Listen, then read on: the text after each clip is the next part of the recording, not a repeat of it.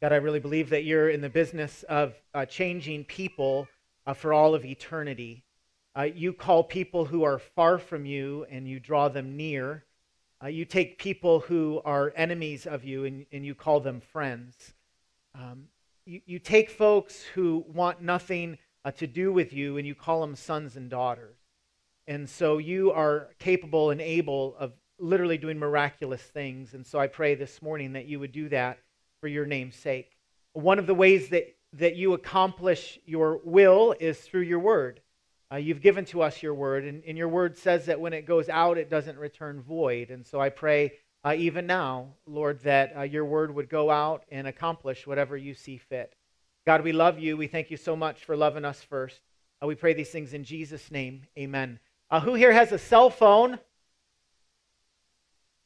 Most of you. Who, who still uses a flip phone? No shame in that.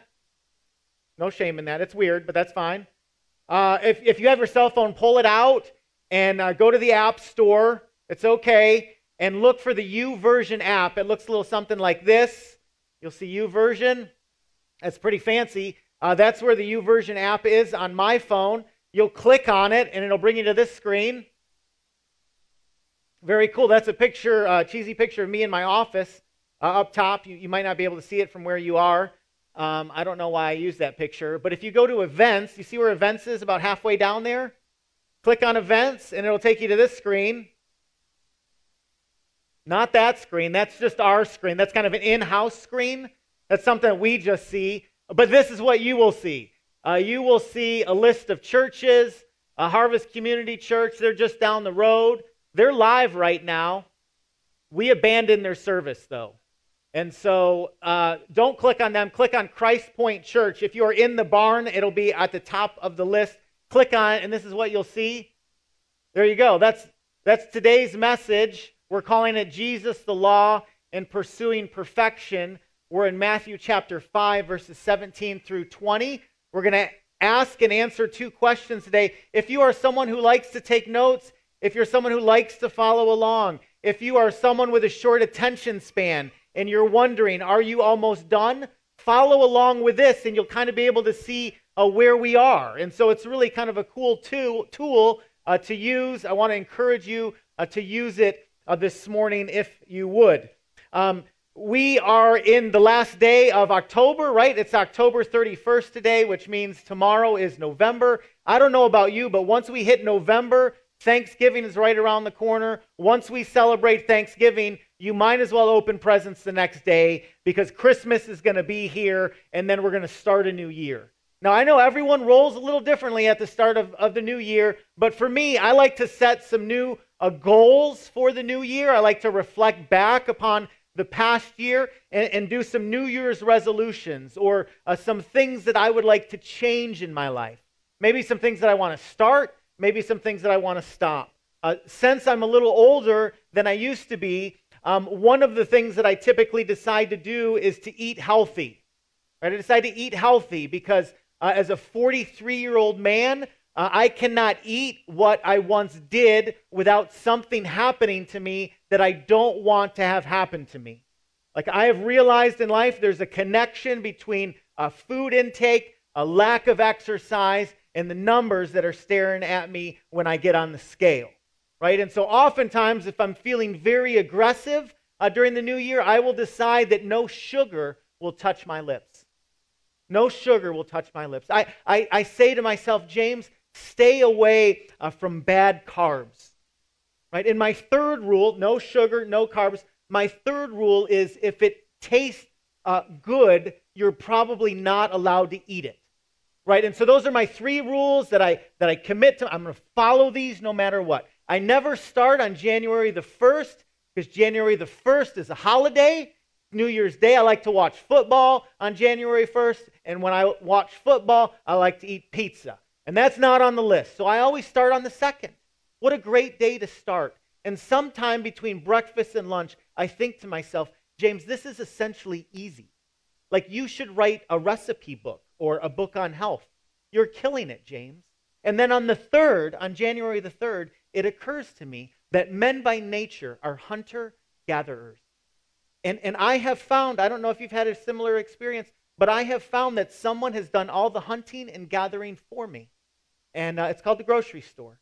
And I oftentimes will go to the grocery store and I'll go grocery shopping and I'll come home um, committed to follow my diet. And Melissa will come into the kitchen and she'll open up the freezer and she'll say, James, James, James. She says my name three times.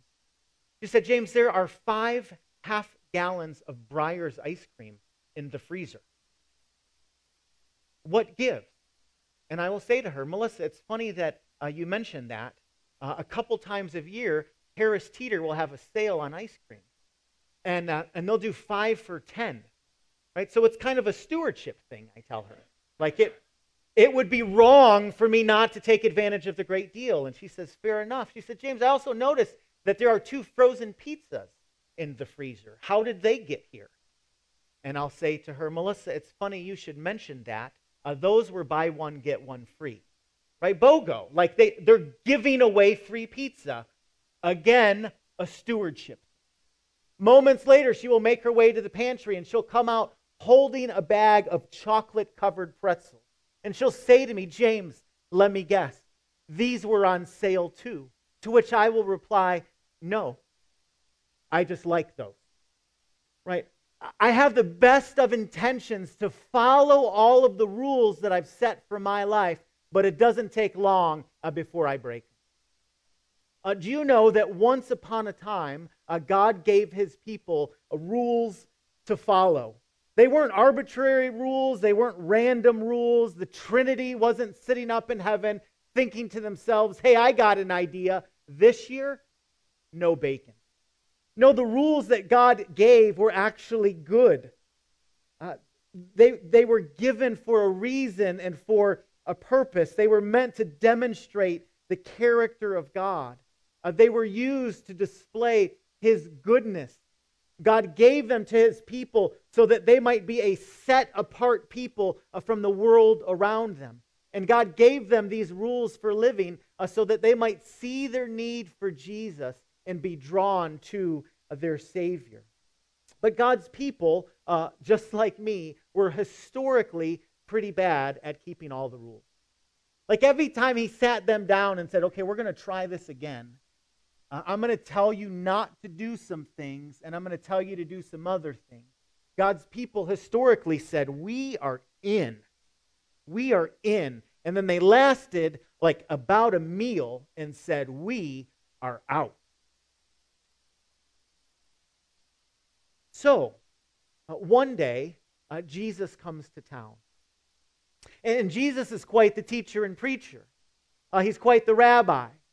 Jesus starts drawing a crowd to himself, and one day he preaches them uh, the greatest message ever preached. Uh, he, he shows the people who are the ones in the world who are truly blessed. He, he, he reminds them of, of what it looks like to be salt and light in a world uh, that is dark. And here in Matthew chapter 5, Jesus is going to answer two significant questions that the people would have been asking. Uh, the first question is How does this teacher, this rabbi, view the Old Testament law? All these commands that Yahweh gave to us to follow, uh, what does the new teacher think about them? And then, secondly, how should we, as the people of God, respond to them? Two questions. Jesus answers them in Matthew chapter 5, verses 17 through 20. And so if you have your Bibles, uh, turn with me there. Matthew chapter 5, uh, verses 17 through 20. Uh, Jesus said to the crowd, Do not think that I have come to abolish the law or the prophets. I've not come to abolish them, but to fulfill them. For truly I say to you, until heaven and earth pass away, not an iota, not a dot will pass away from the law until all is accomplished. Therefore, Whoever relaxes one of the least of these commandments and teaches others to do the same will be called least in the kingdom of heaven. But whoever does them and teaches them will be called great in the kingdom of heaven. For I tell you, unless your righteousness exceeds that of the scribes and Pharisees, you will never enter the kingdom of heaven. So, my question is how did Jesus respond to the law? How did Jesus respond to the law? Jesus said, Do not think that I have come to abolish the law or the prophets. I've not come to abolish them, but to fulfill them. Uh, in the Bible, when you read about law or God's law, it can refer to many different things. Uh, on one hand, it can refer to the first five books of the Old Testament Genesis, Exodus, Leviticus, Numbers, Deuteronomy, uh, the, the books of Moses, right? the Pentateuch, as uh, they oftentimes are referred to. Uh, other times, the law can refer to uh, not only the Ten Commandments that God gave to his people, but the 613 commandments that he gave his people to follow. And other times, when Scripture talks about the law, it oftentimes couples it with the law and the prophets, or sometimes the law, the prophets, and the Psalms. And it simply refers back uh, to the Hebrew Old Testament scriptures. Uh, so Jesus is speaking to a crowd, and uh, in that crowd, likely were religious leaders who spent their days uh, living uh, their lives addressing the issues of the law. They would explain, they would define, they would study, they would teach, they would uphold, and they would apply the law uh, to their everyday life. When a religious leader shows up on the, the scene, one of the first questions you probably would ask of him is, well, what does he say or what does he teach uh, about the law? Well, Jesus announces to the people, I've come not to abolish the law or do away with the law, but to fulfill it. So, my question to you is, what does that even mean? When Jesus spoke those words, what did he mean that he had uh, come to fulfill uh, the law? Well, Jesus fulfilled the law uh, by obeying the law. Jesus did what we, you, and me never could do, which was obey the law uh, perfectly. But Jesus does more than simply obey the letter of the law, he obeys the heart of the law. A theologian, John Stott, said Jesus does more than simply obey the law himself, he explains what obedience will involve for his disciples. He rejects the superficial interpretation of the law given by the scribes.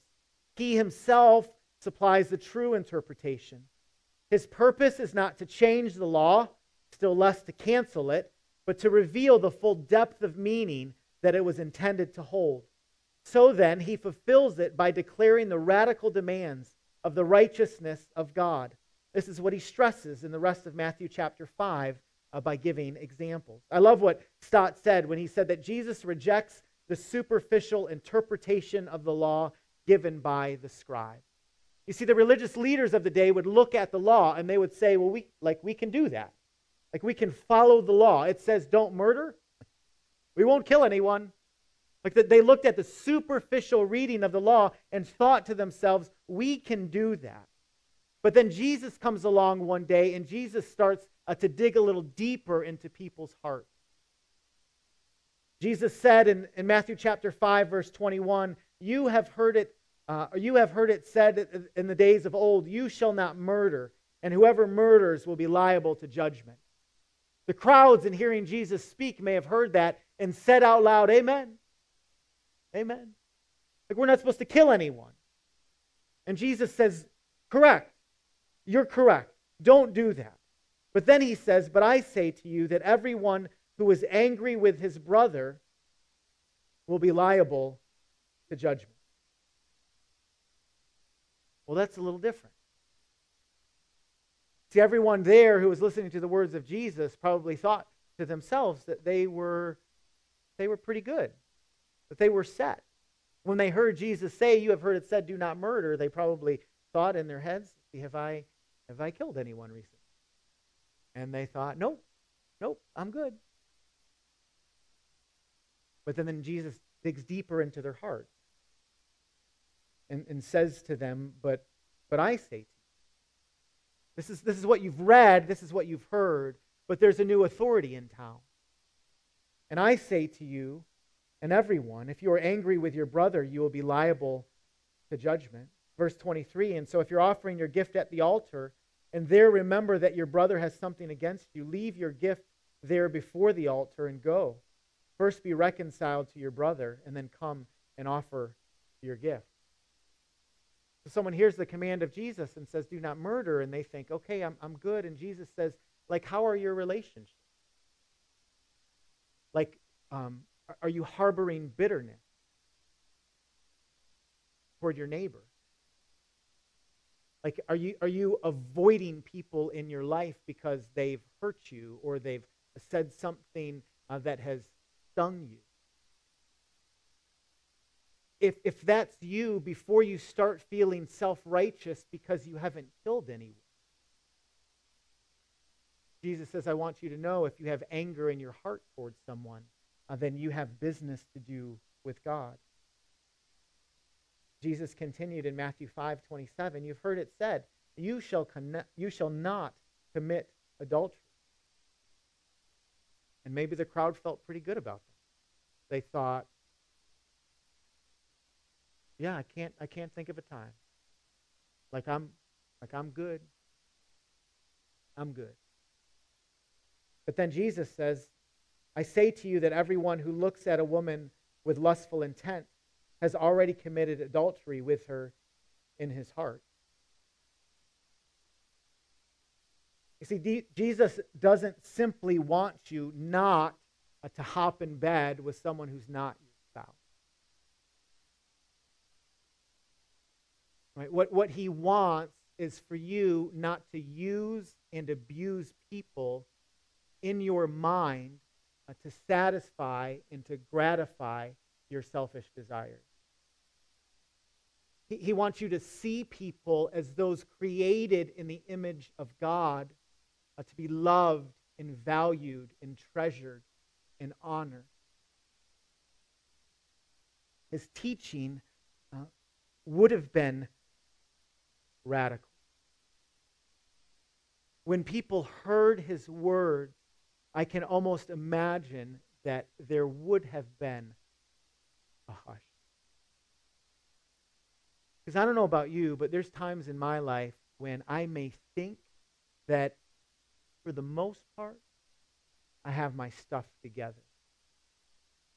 And then Jesus comes along and says, um, wait just a minute.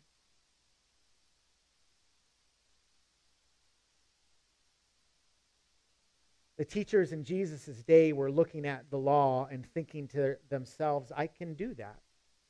I can I cannot kill anyone, I cannot commit adultery, I cannot uh, steal, I cannot bear false witness, not lie. And then Jesus raises the bar. It reminds me of the conversation that Jesus has with a rich young ruler in Mark chapter 10 verse 16, it says, And behold, a man came up to Jesus saying, Teacher, what good must I do to inherit eternal life? That's an interesting question, isn't it? Like, just tell me, what do I, what do I need to do? What rules do I need to follow? Like, let me know. I'll write them down. I'll follow them. And Jesus said to him, Why do you ask me about what is good? There is only one who is good. If you would enter life, keep the commandments. Follow the law, Jesus said. And the man said to him, Which ones? And Jesus said, You shall not murder, you shall not commit adultery, you shall not steal, you shall not bear false witness, honor your father and mother, and you shall love your neighbor as yourself. I love the man's response. Scripture says, The young man said to him, All these I have kept. What do I lack? In his mind, he hears Jesus pronounce all the commands and he's checking them off. He's like, I haven't done that, I haven't done that, I haven't done that. I love my mom and dad. He's like, What else do I have to do? And Jesus said to him, If you would be perfect, go. Sell all that you possess and give to the poor, and you will have treasure in heaven. And come, follow me. And scripture says, when the young man heard this, he went away sorrowful, for he had great possessions. Like Jesus wasn't telling the man, hey, there's just one more thing I need you to do. If, if you could add to the list of those six things I just gave you one more thing, then you're going to be good. Then you inherit eternal life. What Jesus is doing is revealing the man's heart. He, he walks up to the self righteous man and says to him, in essence, You think you're really good. But there's, a, there's an idol in your heart that you've grasped that you won't let go of. And so, if you want to follow me, sell everything and follow after me. And the man left uh, sad. Jesus was showing the man the intent of the law, and in doing so, uh, he was showing us, you and me, the impossibility of perfectly uh, keeping all the commandments. I, I don't know if you've tried to keep all of the rules and the regulations and the commandments before, but if you have, then you have had this experience before. You will fail every single time. Like eventually things are going to go south for you. Like you may commit yourself to being better and doing more and sort of getting your stuff together, but historically that never worked for God's people. Old Testament, New Testament. God's like, here's my law. God defines the relationship with his people, and God's people go, we're in until they're not. And then they just repeat the process again and again and again and again. It does not work. It doesn't work. So does Jesus just ignore the law? Does he dismiss the law? Does he cast it aside? He says in verse 18, For truly I say to you, until heaven and earth pass away. Not an iota, not a dot will pass away from the law until all is accomplished. Jesus does not nullify the law, but comes so that everything in it will be accomplished through him. Jesus did not come to encumber us with impossibly heavy burdens. Only Jesus is able to fulfill God's law perfectly and therefore atone for our sins. This does not mean that Christians should not be concerned with obedience and following after God.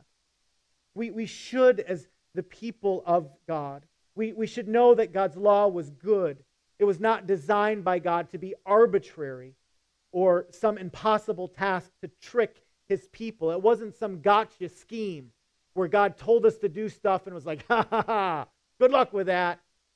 It wasn't his intent. God gave us uh, his law to reveal his character and so that if we would follow it, we would experience flourishing as a people. This is what the law was designed to do. But Jesus came not to fulfill the letter of the law, but the heart of the law, which begs the question how should you and I respond to God's law? Like when Scripture commands us to do things, should we go like, whatever, can't, can't do it anyway, doesn't matter? Should we cast it aside? I mean, isn't God's law archaic? I mean, you read some of the things and you're going, this is obscure. This happened thousands of years ago. Isn't stuff in the Old Testament like old? Like, why should I have to do that? I mean, when we come across old or archaic laws now, like we just kind of go, oh, that's funny. Not doing that. This last week, I did a little research on uh, North Carolina laws because I was interested to find out, hey, what do we like? What do we have on the book directing us as a people? I was uh, surprised uh, to read that there is a law uh, that states there is no rollerblading on the highway. True story. I have a nine year old little girl. She straps on her rollerblades one day and she's walking out the door, and I'm like, Amelia, where are you going? And she says to me, I'm going rollerblading on 85. I'm going to say to her, that's actually against the law. You can't do that. And if she says to me, fine, I'm going to take my bike and I'm going to ride. I'm going to remind her another law in North Carolina says it's illegal to ride a bike without using both hands. So listen, hot shot, riding around with one with one hand or no hands. Guess what? When you do that, you're breaking the law. Lawbreaker. Did you know? Did you know that in North Carolina it is illegal? It is illegal. That means against the law to use your elephants to plow your cotton field. Praise the Lord for that one. I'm not making it up. This was my favorite, though. I, this, is, this is true. I came across this. Um, there's a law in North Carolina that says you cannot collect reward money for yourself. Right, which is so it, that means if you're here this morning and you're looking for a side hustle and you think I'm going to commit a crime I'm going to make sure there's a reward out if someone finds me, and then I'm going to turn myself in to get the money. You can't do it. You can't do it. It's against the law. I first read that and I was like, man, that would have been a good side hustle. So, how are we supposed to respond to God's commands? Jesus says in verse 19, therefore, whoever relaxes one of the least of these commandments and teaches others to do the same will be called least in the kingdom of heaven. But whoever does them and teaches them will be called great in the kingdom of heaven. I mean, apparently, on some level, Jesus is not letting his followers off the hook. He's calling his followers to obedience. Not in the same way that Jesus called his Old Testament followers or Jews to obey the law, but he is calling people uh, to obey uh, the, the spirit, the, the spirit of the law, or what we read in Scripture ultimately is, uh, is love, to love God and to love one another. Matthew chapter 22, verse 37. And he said, Jesus said uh, to his disciples, You shall love the Lord your God with all your heart and with all your soul and with your mind. This is the great and first commandment. And a second is like it you shall love your neighbor as yourself. On these two commandments depend all the law and the prophets. So Jesus says, Love God and love others. Romans chapter 13, verse 8 Owe nothing to anyone except to love one another. For he who loves his neighbor has fulfilled the law. For this, you shall not commit adultery, you shall not murder, you shall not steal, you shall not covet. And if there is any other commandment, it is summed up in this saying You shall love your neighbor as yourself. Love does no wrong to a neighbor, therefore, love is the fulfillment of the law. Paul says to the church in Galatia, in Galatians, Galatians chapter 5, For you were called to freedom, brothers, only do not turn your freedom into an opportunity for the flesh, but through love serve one another. For the whole law is fulfilled in one word, in the statement, You shall uh, love your neighbor as yourself. But I say, walk by the Spirit, and you will not carry out the desire of the flesh. Matthew 7, verse 12. In everything, therefore, treat people the same way that you want them to treat you, for this is the law in the prophets. Jesus came to fulfill the law, and because he came to fulfill the law, and because he actually did it, uh, he has set us free to obey the law, not out of duty, but out of delight right? Be- because we love God and we love people, and so we walk in obedience. The problem that can happen is that when we do that, we might start to think that we're doing a pretty good job. Right?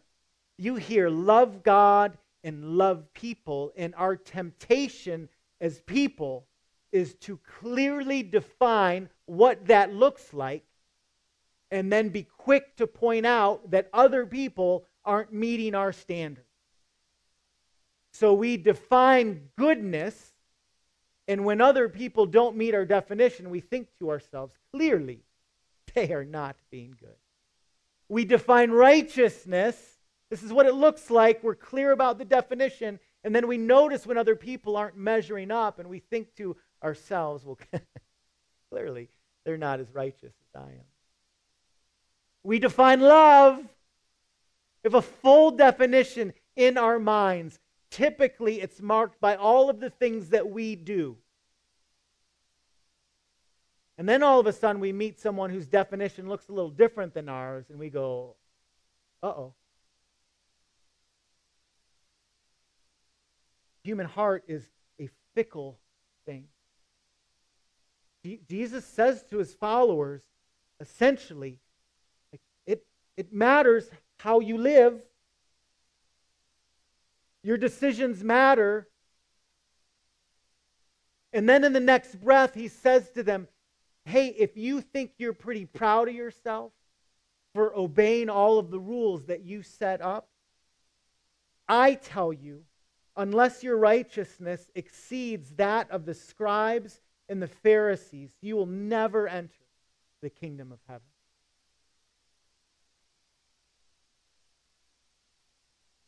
Jesus did not have a microphone when he preached the Sermon on the Mount. Uh, but if he did, um, that would have been a mic drop. Because the scribes and the Pharisees are like, they're the superheroes. Like they're the super spiritual they're the ones that people would have looked at and thought, man, if anyone has gotten in with God, it'd be them. Like, if, if anyone's a rule follower, if anyone can check all the boxes, it would be those guys. And so Jesus says to the crowd one day, um, unless your righteousness exceeds those guys, you will never enter the kingdom of heaven. So people would have heard that and they would have thought to themselves, I can't do that.